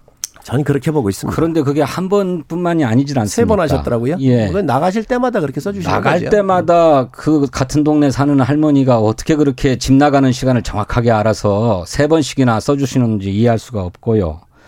또 윤석열 후보 본인도 아이들이 아플 때나 또 시험 보러 갈 때 아프지 말라고 또 시험 잘 보라고 글자 같은 거 써주는 뭐 습속이 있었다 이런 얘기들을 하고 계시는데 그게 미신적이고 주술적인 것 아니겠습니까? 그러니까 텔레비전 토론 나가가지고 잘 못했으니 잘하라고 하는 의미에서 써준 거라서 내가 써갖고 나왔다라고 솔직하게 시인하면 될 것을 그런 거 아니라고 그러고 대변인 통해서 지우려고 했는데 미처 못 지워져서 그냥 나갔다라고 얘기하고 딱 그때 한 번뿐이라고 얘기했는데 나중에 보니까 세 번씩이나 그렇게 했고 뭐하러 이렇게 거짓말 합니까? 우리 저 성일종 의원님 말씀하셨던 것처럼 그렇게 솔직하게 처음부터 시인했으면 그냥 넘어갈 해프닝 아니었습니까? 저도 그런데 해프닝이라고 문제는. 예. 그거 외에도 윤석열 전 총장이 유력 정치인들을 만날 때 점쟁이를 대동해서 나갔다는 언론 보도가 있습니다. 그러니까 이분이 비단 이번에 왕자 문제로 불거졌지만 주술이나 점술이나 역술이나 이런 데 크게 의존하는 삶을 살고 있는 게 아닌가라고 하는 국민적 의심이 있는 것입니다. 이 점에 대해서 분명하게 답해야 된다고 생각합니다. 음, 뭐 그 후보의 목이기 때문에 예. 제가 뭐라고 안 하겠습니다. 예, 그 화천대유와 관련해서 이제 또 남아 있는 게 곽상도 의원과 그다음에 유동규 씨 이거가 여야에 어떤 영향을 미칠지도 참 궁금합니다. 그러니까 곽상도 의원 같은 경우는 이제 의원직 사퇴하고 기자회견 했었잖아요. 그리고 나서 이제 검찰 수사는 또 따로 받게 되겠죠. 예, 그리고 유동규 씨는 지금 구속돼 있는 상황이고 이렇게 되면 뭔가 이제 새로운 사실이 나올 것 같은데 지금 현재 상황만으로 봤을 때는 이 사건을 뭘로 규정해야 될지도 궁금하고요. 어떻게 보십니까? 뭐 저는 성역이 예. 있어서는 안 된다고 생각을 합니다. 이런 큰 음, 비리가 관련되어 있는 뭐 이재명 지사께서 그거 아닙니까? 단군 이래에 가장 잘 된 사업이고 치적 사업이고 공익 환수 사업이라고 그랬는데 예. 이러한 사업을 하면서 여야를 골고루 다 집어든 것 같아요. 이 업자들이 업자들이 그렇습니다. 넣은 것 같아요. 또 거기에 설계는 이재명 지사가 했고 음. 실무 실무는 이재명 지사 말씀대로 한다면 유동규가 한 거 아닙니까? 예. 자 그러면서 여기에 관련돼 있는 업자들이 곽상도 의원 아들도 넣고 원유철 의원도 넣습니다. 음. 그래서 저희 이야기는 모든 거 다 포함해서 특검으로 가자. 왜 못 가는가? 그래야 국민적 의혹을 해소할 거 아닙니까? 그리고 단군 이래에 가장 잘 돼 있는 사업이라고 그러는데 음. 특검을 통해서 제대로 이것이 밝혀지면 이재명 지사 대선 가도에 더 청신호가 켜질 겁니다. 그렇기 음. 때문에 다 하자는 거예요. 지금 곽상도 의원 아들 비롯해서 다 압수수색하고 했는데 성역 없이 해라. 또 본인이 특검 요청을 했습니다. 그러니 그 또 제3의 산 인물이 나올 수도 있죠. 그 누가 나오든 다 하는 것도 저희 동의하고 그렇게 가십시다. 여당 인사 누가 들어가 있는지 모르겠습니다. 결과적으로 여당이 된 것일 뿐입니다. 당시에 야당이 집권하고 있었을 때였습니다. 이명박 박근혜 정부 때죠. 그래서 어 곽상도 의원을 비롯해서 뭐 원유철 의원, 뭐 이경재 변호사, 남욱이라고 하는 변호사 이거 저 화천대유 사호의 실소유주 아닙니까? 예. 또 정민용이라고 하는 변호사 이분도 어, 이 사업을 설계하는데 깊숙이 개입돼 있다고 하는데 국민의힘당 의원의 보좌관을 했던 분입니다. 그러니까 정치권의 인사들은 모두 다 현재까지 드러난 것은 다 야당 인사들입니다. 또 법조계 인사들 이른바 거물 변호사들이 뭐 최대 로펌이라고 해도 과언이 아닐 정도의 법조계 인사들이 포진했는데 박영수 특검, 권순일 대법관, 김수남 검찰총장, 강찬우 지검장, 이창재, 김기동, 이동열 지검장 이분들 모두 고문 자문 맡았는데 이분들 전부 다 박근혜 때 임명됐던 어 인사들입니다. 어디에 여당 인사가 개입되어 있습니까? 아니, 저- 저는 아니, 아니 물론 이재명 시장이 당시 성남 시장이었고 그래서 이 사업을 추진하는 책임을 가지고 있는 것은 맞습니다만 이 사업을 추진하는 민간 단위에서는 전부 다 역, 야권의 인사들을 엮어서 또 법조계의 거물들도 다 어, 야권의 인맥을 가지고 있는 분들을 엮어서 이 사업들의 안전판을 마련하려고 했던 것이다. 저는 그렇게 생각합니다. 그런데 특검도 저는 필요하면 할 수도 있다고 생각합니다. 근데 문제는 특검을 추진하자면 여야 간의 쟁점을 합의해야 될 쟁점들이 굉장히 많아요. 우선 수사의 범위와 대상을 확정하는 데 있어서도 여야 간에 합의를 해야 되는데 우리 국민의힘 당에서는 이재명 넣어야 된다고 얘기할 거고 우리는 윤석열 넣어야 된다고 얘기할 것입니다. 이것부터 합의가 쉽지 않지요. 또 특검을 어떻게 어, 선출할 것인가, 또 특검 음, 수사 인력 규모는 어떻게 할 건가, 수사 기간은 어디까지 할 것인가 하는 것들이 전부 다 쟁점입니다. 이것을 논의하는 데만 해도 시간이 막 흘러가 버리고 만다. 그러니 지금 검찰과 경찰이 신속하게 수사하고 있으니 빨리 수사해서 수사의 결과를 내도록 해서 대선에 영향이 없도록 하는 것이 저는 지금 합리적인 것이다 이렇게 생각합니다. 오히려 특검 주장은 수사를 방해하려는 의도 또 이 특검 주장을 통해서 선거에 개입하려고 하는 의도다. 저는 그렇게 생각합니다. 어, 우리 진 의원님 그렇게 주장하실 수 있다고 생각을 합니다. 야당의, 야, 어, 뭐, 그 남욱 변호사인가요? 그 사람도 2008년인가에 아마 이렇게 들어, 저희 당에 왔었던 것 같더라고요. 그래서. 청문위원회 부위원장이 그렇습니다. 네. 그런 사람들 다 포함하자는 거예요. 그리고 민간이 개발하려고 했다 관련된, 관련됐던 사건인데 그걸 성남 씨가 뺏어온 거잖아요. 그러니까 관련됐던 인사든 어든 어느 누구든 다 하자. 그리고 법조계든 누구든 다 하자. 지금 얘기하시는데 윤석열 총장, 이재명 뭐 다 넣으려고 할 거 아니냐. 윤 총장 넣으십시오. 넣으십시오. 저희 찬성합니다. 그, 저, 김만배 씨 누님에 의해, 누님이 지금 윤 총장의 아버님의 살고 계신 연희동 집을 샀기 때문에 그 얘기를 하시는 것 같은데 그거 다 포함해서 하시자고요. 그, 뭐, 뭐, 뭐, 꺼릴 게 뭐 있습니까? 그리고 드루킹 사건도요, 20일 협상하라고 60일 만에 끝났습니다. 그렇지 않습니까? 얼마든지 할 수 있습니다. 문제는 이 사건에 있어서 설계자가 이재명 지사고 결재권자가 이재명 지사고 감독을 이재명 지사가 했습니다. 그리고 그 밑에서 실무의 총괄을 유동규 본부장이 했습니다. 그리고 이분은 실세 중에 실세이고 경기도 관광공사 사장까지 갔잖아요. 그러기 때문에 여기에 몸통이 누구인가는 국민들이 다 알고 계시기 때문에 그 누구를 막론하지 말고 빼지 말고 다 함께 넣으십시다. 그게 그래야 이재명 지사가 만약에 대통령이 됐다 하더라도 떳떳할 거 아닙니까? 도덕적으로 네네. 그렇게 수사하자는 도, 것입니다. 도덕적으로 예. 음. 도덕적으로 하자. 그리고 예, 왜 그렇게, 우리가 그렇게 특검- 검찰이 수사하고 있지 그리고 않습니까? 그리고 왜 우리가 특검을 주장하는가? 이정수 대검 중 저 저 저 중앙지검장 박범계 법무부 장관의 후배입니다. 친정권 인사입니다. 김태원 사차장 검사 예. 윤석열 후보를 갖다가 징계할 때 앞장섰던 사람이고 송철호 울산시장의 사위가 지금 검사로 지금 이걸 하고 있지 않습니까? 이러니 우리 국민이가 못 믿는 것이고요. 또 하나 오늘 제가 말을 잠깐 길은데 잠깐만 예. 마무리하겠습니다. 모 일간지 신문을 보니까 압수수색하러 갔는데 초인종 누르고 검사 혼자 들어가서 세, 두세 시간 혼자 있었다는 거예요. 어떤 압수수색을 이렇게 합니까? 그 다음에 휴대폰을 집어 던졌는데 창문이 두 개밖에 없어요. 하나는 도로로 떨어지고 하나는 피부과 5층에 테라스로 떨어지게 돼 있다는 거예요. 다 얘기했는데 여기에 도로로 떨어지는 쪽에 CC카메라가 있는데 그게 안 잡힌다는 거예요. 있을 수가 있습니까? 그리고 유동규 측에서 갖고 있었던 저, 어, 그 바꾼 전화번호, 구 전화번호를 제출하겠다 그러니까 검찰이 그걸 안 받겠다고 한다는 거지, 안- 안 받겠다라고 뭐 하는 확인될 수 없는 일 자, 아닙니까? 예. 언론에 보도가 있어서 다 취재해서 쓴 겁니다. 음. 그러니 국민이 이걸 믿을 수가 있겠습니까? 그러니 국민이 믿을 수 있도록 특검을 받으시기 바랍니다. 검찰이 지금 뭔가 장난치고 있다 뭐 그런 생각이신가 보네. 믿을 수가 없지요. 저는 이게 뭐 특검밖에는 시간이 대안이 거의 다 없- 돼서. 어, 예. 특검밖에는 대안이 없고. 근데 박영수 특검도 사실은 아니, 그- 많이 많이 해먹은 것 같잖아요 지금. 거기도 거기도 다 넣으십시오. 다 넣으시고. 아니 그러니까 그래서 특검을 임명을 했는데 특검이 이렇게 가짜 수산업자랄지 뭐 이렇게 쭉 사건은 연루가- 틀리지요. 사건은 아니 틀리니까. 이것도 화천대유도 마찬가지로 자, 그리고 해놓고. 박영수 예. 특검 야, 그 당시 민주당이 추천한 거를 박근혜 대통령이 임명 겁니다. 야당 추천 인사를. 자, 그렇기 때문에 예. 특검으로 가야 된다. 그리고 그러니까 예, 뭐 특검 갈 수 있습니다. 저는 갈 수 있다고 생각해요. 근데 우선 검찰의 수사를 지켜보십시다. 검찰이 의지를 갖고 신속하고 전방위적으로 수사하고 있습니다. 어, 그렇기 때문에 이른바 아, 실세라고 하는 유동규도 그냥 구속하지 않습니까?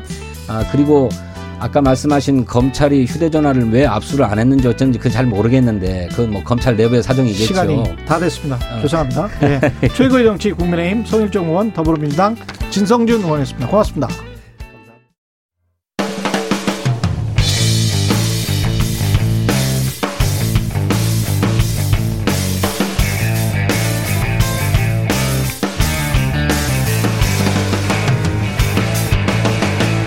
최경영의 최강 시사.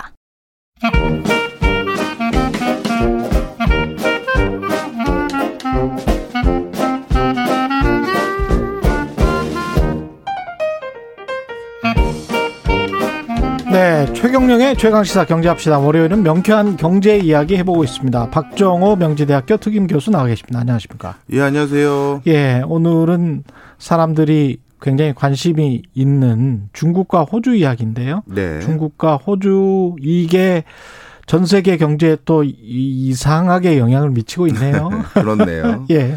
예, 그동안 어떻게 전개돼 왔는지 간단히 말씀드리고 예. 요 근래 근황도 좀 설명을 드리도록 하겠습니다. 예.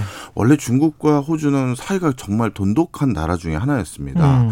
2014년도에 시진핑 주석이 호주를 국빈 방문했었을 때도 예. 호주에서는 뭐 미국 대통령 오는 거 이상으로 극진한 대접을 했었었고요. 그때도 설린 우호적인 어떤 미래지향적인 발전 계획이라든가 이게 대거 포함이 되어 있었었는데 모르겠습니다. 여러 정책적인 진단은 다를 수 있습니다만 제가 보는 이 호주와 중국이 틀어진 결정적인 계기는 이렇게 표현드리고 싶어요. 어, 중국이 호주에 홍콩 같은 걸 만들려고 했다. 예, 이렇게 표현드리고 싶습니다. 중국 자치구 같은 거를 예, 예. 그, 더, 더, 더 다윈이라는 항구 도시가 있습니다. 예. 어디냐면요. 호주의 북부 지역에서 약간 북서쪽에 위치한 것인데요. 예. 그러니까 그 다윈이라는 항구 도시에서 조금만 위로 올라가면 인도네시아 섬들이 나오고요. 아, 조금 더 그렇군요. 위로 올라가면 남중국해입니다. 아. 그런데 이 다윈이라는 곳이 그런 위치에 있다 보니까 태평양 지대의 전략적 요충지였고요. 예. 그래서 예전에 2차 세계 대전 때는 일본이 음. 다윈을 제일 먼저 점령해서 호주의 그 그쪽 지역을 전략적 요충지로 활용해서 해군 기지로 활용하려고 활용한 적이 그렇군요. 있었어요. 예. 그런데 그 벌써 몇 해 전에 어 중국의 한그 그 기업이 부동산 개발 기업이 항만 관련하고 뭐 여러 가지 하는 회사인데요. 이 회사는 뭐 당연히 중국 공산당하고도 관계가 깊은 회사인데 음. 호주의 지자체를 설득해서 그 다윈의 항구의 일부 지역을 99년 자신들이 임대하는 것으로 계약을 체결합니다. 야. 예. 근데 이 99년이라는 단어를 전 보자마자 예. 어, 전 제일 먼저 영국이 중국? 그렇죠. 예. 조차한 그 생각이 나더라고요. 그리고 예. 거기서 끝난 게 아니라 예. 어, 바누이트 저 그 섬이라는 섬이 있는데요. 이건 음. 어디냐면 호주를 바탕으로 이거는 북 서쪽에 아 북동쪽에 있는 섬입니다. 바누아트 섬이라는 섬인데요. 음. 예. 근데 이 섬도 어디에 딱이냐면 여기서 살짝만 위로 올라가면 하와이라고 보셔도 돼요. 예. 어. 근데 이 섬에는 중국이 해군 기지를 만들 계획을 이제 이제 수립을 했죠. 아. 그러니 호주 입장에서는 북 동쪽으로 나가려고 해도 북 서쪽으로 나가려고 해도 중국의 영향력 아래에 있는 위치가 돼버렸고 이 과정에서 방금 말씀드렸던 다윈에 대해서 99년 동안 어 어떻게 보면 조차에 가까운 이런 장기 임대를 하겠다라는 계약에 대해서 음. 호주도 연방제가 아주 공고한 거 곳이거든요. 예.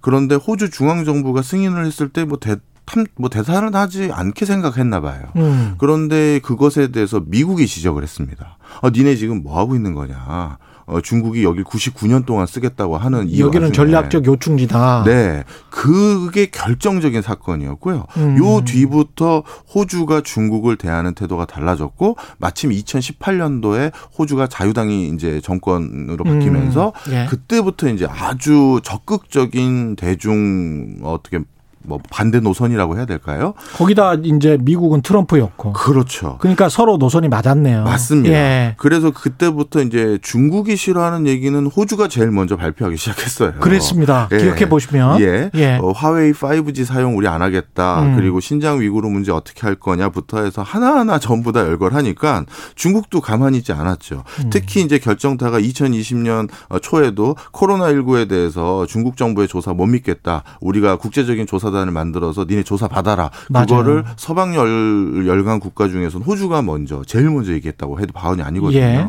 그랬더니만 이제 중국은 그 전부터 이제 관세 부과하는 움직임은 있었습니다만 음. 적극적으로 했던 게 보리, 면화, 목재, 구리, 와인 이런 것들을 수입 제한하거나 예. 금지 또는 어, 수입을 한다 해도 관세를 뭐 80에서 많게는 200%까지 음. 부과하는 형태로 진화 발전을 해왔고요. 그러다 보니까 그 중에서 또 산업의 쌀이라고 불- 불릴 수 있는 음. 철광석과 석탄이 같이 껴 있거든요. 예. 요즘 이제 석탄에 대해서 문제가 되는 게 그래서 이거 문제가 아니냐 이렇게 얘기를 하고 있는 상황입니다. 네, 결국은 이제 에너지 문제로 비화를 했고 호주에서 그 철광석과 설, 석탄을 제대로 수입을 못 하니까 네. 그렇게 돼서 이제 중국의 공장들이 조금씩 멈춰가고 있는 거 아니야 이런 거잖아요 지금. 예, 맞습니다. 그래서 그거에 대해서 좀 설명을 드리면요. 어, 중국도 선전포고를 할 때요. 이렇게 권위주의적인 국가 같은 경우는 그냥 질러놓고 수습하진 않고요. 그렇죠. 어, 대안도 가지고 오고 예. 설사 대안이 좀 미진했다 하더라도 그 관련 담당자들 또는 그 행정을 담당하는 주요 부처에서 그것을 달성하지 못하면 정말 가혹하리만큼의 문책성 인사를 합니다. 예. 그렇기 때문에 홍콩에 저저저 어, 죄송합니다. 호주에 대해서 이렇게 절대적인 석탄을 의존하고 있는 구조에서 음. 어, 거기에 대한 대안을 못 찾아오면 문제가 생기거든요. 그렇죠. 먼저 그동안 이제 호주의 석탄이 중국에 어떤 위치를 가지고 있었는지를 어느 간단히 정도였는지. 말씀을 드리면요. 예.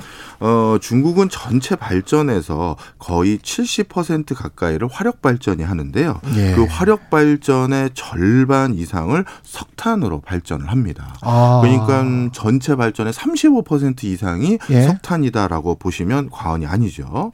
그런데 이 석탄의 또 수입에 그 또 반 조금. 안 되게끔 하는 게 호주에서 호주. 가져옵니다. 특히 호주 석탄은 단순히 비중만이 중요한 것이 아니라 호주 석탄이 쉽게 얘기해서 질이 좋대요. 아. 그러니까 값싸게 그리고 연비 좋게 사용할 수 있는 대표적인 석탄이 호주에 있기 때문에 그렇군요. 뭐 근처에 많은 석탄 산지들이 있죠. 바로 위에는 러시아도 있고 몽골도 있고 있습니다만 음. 굳이 그동안 중국이 호주에서 이렇게 석탄을 절대적으로 수입해 왔던 가장 큰 이유는 호주 석탄이 질이 좋기 때문이다. 이렇게 보시면 되겠습니다. 아. 자, 그런데 예. 일단 한 가지 여기서 바로 잡아야 될 게 있는 게요. 중국의 절전이라든가 단수 이런 것들이 요즘 불거지니까 이게 호주의 석탄 때문이다라고만 100% 귀결되면 안 되는 것이 음. 중국은 정례적으로 여름하고 겨울에 전력 수급이 늘 불안정했었습니다. 원래 그랬다? 예, 원래 그랬었어요. 음. 그래서 예전에도 여름과 겨울에는 제한적인 단수나 제한적인 전력 공급이나 아니면 엄, 어, 저 영업에 일부 제한을 두는 그런 것들을 성마다 좀 차별을 두고 진행을 해왔던 적이 많이 있습니다. 예. 그런 과정에서 이번만 전력 수급에 문제가 있어서 단전 단수한 것은 전혀 아니라는 걸 일단 기억을 해두시면 좋겠고요. 자 그러면 중국은 호주랑 사이가 틀어지고 나서 석탄 어 디서 가져올 생각으로 그러니까 대안이 이- 있었을 거 아니에요. 그렇습니다. 예. 그거에 대해서 좀 설명을 드리려고 바로 작년도 통계를 좀 찾아왔는데요.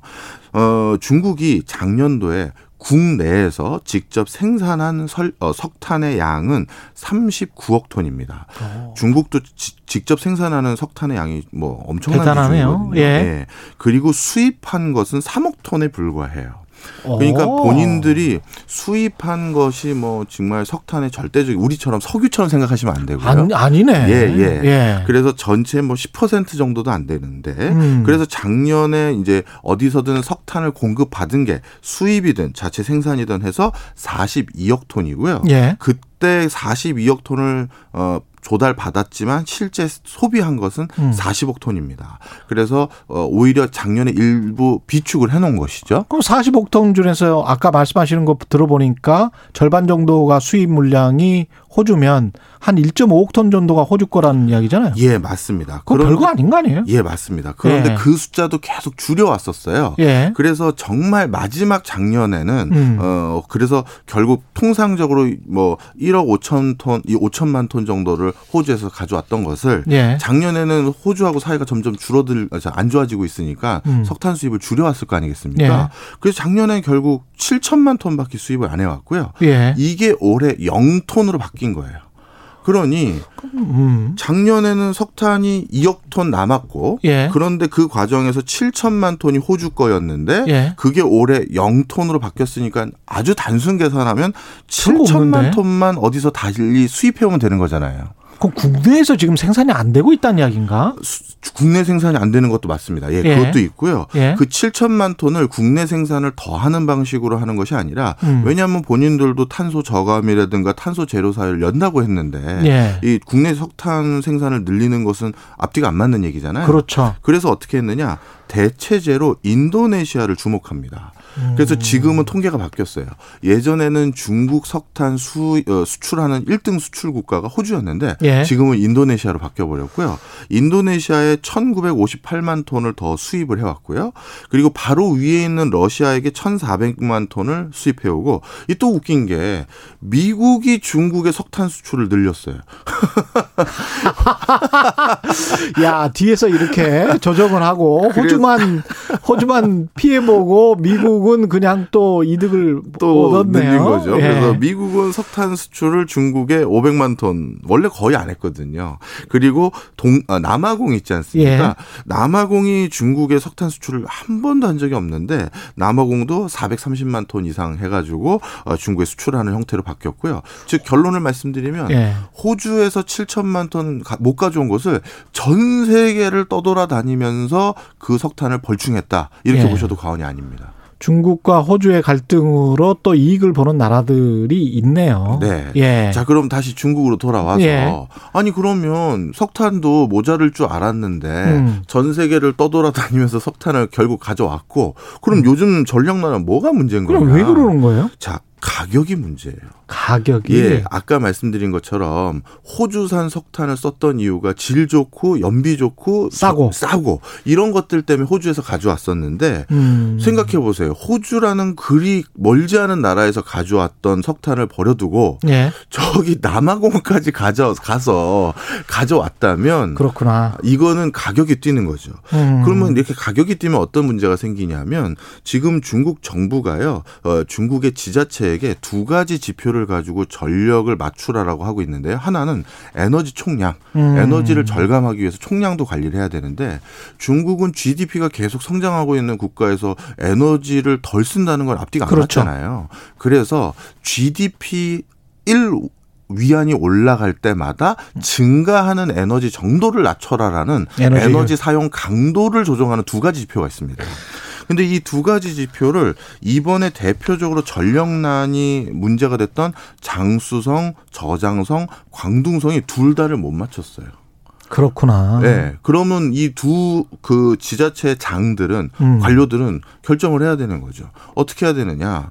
이 빨간 자기네들이 저- 목표를 못 맞췄으니까 목표를 맞추기 위해서 일단 전력 공급을 아예 안 해버리는 게 있고 음. 아니면 전력을 공급은 하지만 다른 형태로 또 예를 들어서 수급을 해야 되는데 풍력이나 태양광이나 뭐 수력이나요. 음. 근데 이런 건 단기간에 해결책이 나오는 게 아니잖아요. 그러네요. 그래서 이 성주들은 아주 간단합니다. 주민들이 아주 불편하더라도 그냥 우리 목표치는 달성해야 된다. 음. 그래서 그냥 밸브 잠가버린 거예요. 네. 그리고 특히 그걸 야, 그렇게 중국답다. 네, 예. 잠글 수밖에 없는 가장 큰 이유 중에 하나가 예. 중국은 또 각 지자체마다 화력 발전소의 전력 단가를 또 법으로 통제합니다. 그러면 지금 이렇게 석탄 가격이 급등했는데 그 과정에서 본인들이 이 비싼 석탄을 가지고 정상적으로 전력을 공급했다가는 지- 우리로 따지면 무슨 무슨 동부 발전, 남동 발전 이런 발전소들 있잖아요. 예. 이게 대규모 적자치가 늘어나는 거예요. 음. 그럼 니네 또 왜 그 적자 늘어났냐라고 또 중앙정부로부터 지적을 받거든요. 예. 그것도 또 한 가지 이번에 그냥 전력 공급하지 마라로 결론을 내린 가장 직접적인 이유죠. 근데 이게 말씀하신 거 들어보니까 그렇게 크게 장기적으로 갈 것 같지는 않은 게 또 최근 뉴스도 뭐 중국이 매장량 1억 톤이 넘는 대형 유전을 발견했다. 중국은 복도 많습니다. 예. 맞습니다. 그 그것뿐만 아니라 이제 러시아하고 몽골하고 또 다른 SOC 구축을 해서 음. 어, 호주에서 공급받지 못했던 석탄을 남아공까지 가지 말고 몽골 몽골이나 예, 러시아에서 또 수급 수급 받을 수 있는 방법을 2, 3년 안에 구축을 하려고 하죠. 예. 따라서 지금 석탄의 수급의 어려움들은 뭐, 뭐 아주 길게 갈 것 같지는 않고요. 예. 본인들도 이 문제를 적극 적으로 해결하려고 하는 것 같지가 않아요. 왜냐하면 음. 중국 내부의 석탄 채굴하는 광, 광산을 2천 개 이상은 절대 개발하지 말아라고 했고요. 아. 그 다음에 석탄 채굴장을 천 개 정도는 전자동화해서 지금 석탄을 채굴하는데도 자동화율이 굴지는 65%, 채탄은 85%밖에 안 돼서 음. 예. 채광하는데도 이산화탄소 발조- 발생 발생이 많아요. 예. 그걸 자동화하면 탄소 포집 기술이나 이런 걸 활용할 수도 있거든요. 음. 본인들도 자체적으로 중국 내에서 이산화탄소 발생을 늘릴 생각은 없는 것 같아요. 중국도 다 계획이 있었군요. 예. 예. 유심히 살펴봐야 되겠습니다. 특히 글로벌 공급망 속에 있는 우리나라로서는 예, 이런 뉴스들이 아주 분석적인 뉴스 좋았습니다. 고맙습니다. 감사합니다. 예, 지금까지 최경령의 최강시사 경제합시다 박정호 명지대학교 특임 교수였습니다. 고맙습니다. 여러분은 지금 KBS 1라디오 최경영의 최강 시사와 함께하고 계십니다. 예, 오늘과 다음 주 월요일이죠. 대체 공휴일인데 청취자 여러분은 쉬고 계십니까? 대체 공휴일에 여러 사정으로 모시는 분들, 예, 저 같은 사람들도 있지만 많지만 특히 5인 미만 사업장에서 근무를 하는 455만 명이나 되는군요.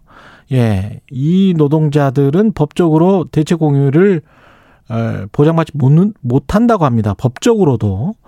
노동법의 사각지대인데요. 5인 미만 사업장에 대해서 취재를 한 KBS 보도본부의 김준범 기자 연결돼 있습니다. 안녕하십니까? 네, 안녕하세요. 예, 김준범 기자는 오늘 휴일인데 전화 예. 인터뷰 고맙습니다. 예, 뭐 저는 대체 공휴일 적용을 받아가지고 좀 연구스럽습니다만 오늘 쉬고 있습니다. 예, 그래도 뭐 이것도 지금 일하는 거니까요. 예. 아, 예, 감사합니다. 예, 5인 미만 사업장에서 일하는 노동자가 455만 명이나 되는군요. 그러니까 예. 455만 명이라는 통계가 있긴 한데 예. 이게 이제 이게 정확하냐 이거는 음. 사실 누구도 모릅니다. 이제 제가 뒤에 말씀드리겠지만 우리나라 근로기준법이 5인 미만 사업장, 그러니까 5인 미만 직원이 5명이 안 되면 사실 거의 관심을 안 두고 있기 때문에 예. 기본적인 행정조사, 통계조사도 매우 잘 안 되고 있고 그래서 뭐 400만 명대다라는 얘기도 있고 600만 명대라는 얘기도 있고 뭐 대충 그 언저리쯤에 있는 걸로 보입니다. 그럼 5인 미만 사업장에서는 각종 뭐 근로기준법이나 이런 게 잘 적용이 안 되나 보죠. 대체 공휴일도 그냥 법적으로 5인 미만 사업장은 제외 이렇게 돼 있습니까? 그러니까 5인 미만 사업 장에서 근로기준법이 적용이 안 된 건 사실 올해 새로 생긴 현상이 아니고요. 그렇죠. 예. 어, 1989년, 그러니까 벌써 30년이 넘었는데 그렇게 계속 쭉 이어져 오고 있는 문제입니다. 뭐 해고 규정도 적용이 안 되고 뭐 연차도 없고 각종 문제들이 있는데 다만 이제 왜 이게 올해 새로 문제가 되느냐? 뭐 지금 오늘도 대체 휴일이지만 올해 이제 대체 휴일이 나흘 더 늘어났다 이런 뉴스 많이 보셨을 거예요. 예. 이게 이제 공휴일 법이라는 법이 올- 올해부터 새로 생겼기 때문인데 아. 이 공휴일 법에서 5인 미만 사업장을 쉬지 마세요. 뭐 이렇게 규정해놓지는 않았어요. 뭐 법을 그렇게 만들지는 않았겠죠. 다만 예. 근로기준법을 따라갑니다. 휴일은 이렇게 음. 해놓, 해놓다 보니까 근로기준법이 5인 미만을 예외로 하다 보니까 결론적으로 대체 휴일도 5인 미만 사업장은 예외로 되는 그런 논리적 결과를 가져오고 있습니다. 5인 미만 사업장에서 안 되는 게 많을 것 같아요. 유급 비율도 분명히 안 될 것 같고. 예, 그죠? 엄청 많습니다. 일단 해고를 하려면 기본적으로 회사가 절차를 지켜야 되는데 해고 그렇죠. 절차 없이 마음대로 해고할 수 있고요. 주 52시간 근로시간도 안 지켜도 되고 음. 연차 휴가도 안 나오고요. 그다음에 야간이나 휴일에 나올 때 추가로 수당 부는 것도 안 나오고 그다음에 음. 여성들 뭐 생리휴가, 뭐 보건휴가 안 나오고 그다음에 올해 많이 어, 작년 올해 많이 문제됐던 산재, 중대재해처벌법도 적용이 안 되고 직장 내 괴롭힘 이것도 처벌 조항이 적용이 안 되고 뭐 그렇습니다. 왜 이거는 너무 영세해서 봐주자 뭐 이랬던 거예요? 그러니까 기본적인 취지는 이제 예전에 이게 뭐 거- 거슬러 올라가자면 뭐 일제 시대까지 거슬러 올라가지만 기본적인 논리는 이런 거예요. 사실 근로자를 위한 제도를 만들게 되면 음. 사업주 이른바 사장님이 힘들어지지 않냐. 음. 근데 회사가 크면 또 사장님들이 견딜 여력이 있지만 영세한 사업자는 사업 사장님도 힘든데 무슨 근로자를 어떻게 봐주느냐. 그러니까 이런 영세한 사업장에서 일하는 직원들은 좀 참고 살아라. 이거 어쩔 수 없다. 이런 논리입니다. 근데 5인이라는 이 기준 자체가 뭐 결국은 절대 6인 이상의 사업장을 안 만들려고 하는 그 비슷한 만약에 캐파를 가지고 있는 뭐 사업장이라면 그렇 그렇게 될 것 같아요. 그냥 편법이 횡행할 수도 있을 것 같습니다. 딱 5인이라는 이 기준점 때문에. 사실 뭐 비단 이 문제뿐만 아니라 경제 현상이라는 게 어떤 예. 규제를 딱 문턱을 만들어 놓으면 음. 피해가는 방법들이 많이 생기잖아요. 그래서 그렇죠. 5인 미만 사업장 이퀄 영세 사업장 그러니까 노동 규제 예외 이런 공식이 작동하다 보니까 이제 다섯 명만 피해가는 겁니다. 예를 들어서 이제 직원이 한 15명인 회사는 원칙대로 하면 15명이기 때문에 5인 이상 사업장이니까 당연히 그렇죠. 노동 규제를 받아야 되지만 음. 이걸 한 사무실 한 세 개를 주소를 두고요. 서- 서너 개를 두고요. 그거를 뭐 네 명, 네 명, 네 명, 세명 이런 식으로 쪼개면 별도의 법인으로 등록하면 예. 결, 결론은 한 사장님 지시를 받지만 서류상으로는 네 명, 네 명, 세 명인 사업장이 되니까 뭐 해고도 마음대로 할 수 있고 휴가도 안 줘도 되고 뭐 수당도 안 줘도 되고 뭐 그런 거죠. 아, 이게 실제로 그래서 젊은이들도 5인 미만 사업장에서 근데 이게 5인 미만 사업장이라는 게 우리가 영세한 것만 생각하지만 벤처기업도 1, 2인이 시작할 수 있단 말이죠. 맞습니다. 이게 사실 완전히 제조업 기반의 그 기준이거든요. 예전에 예. 공장에서 모두가 모여서 일할 때는 사람 수가 적으면 영세하다 이렇게 볼 수는 있어요. 근데 요즘은 네. 뭐 4, 5인인 기업이 뭐 매출액 100억, 1000억 올리는 것도 많고 그렇죠. 업종별로 이런 특성들을 전혀 감안하지 않고 매출액도 감안하지 않고 오로지 사람 수로만 자르다 보니까 이게 시대에도 안 맞거니와 이게 30년 넘다 보니까 시장에서 많은 적응 방법, 그러니까 회피 방법들이 다 개발이 돼 있는 그런 상황입니다. 이게 근로기준법을 개정을 해야 되지 않나요? 편법을 이렇게 많이 쓰면?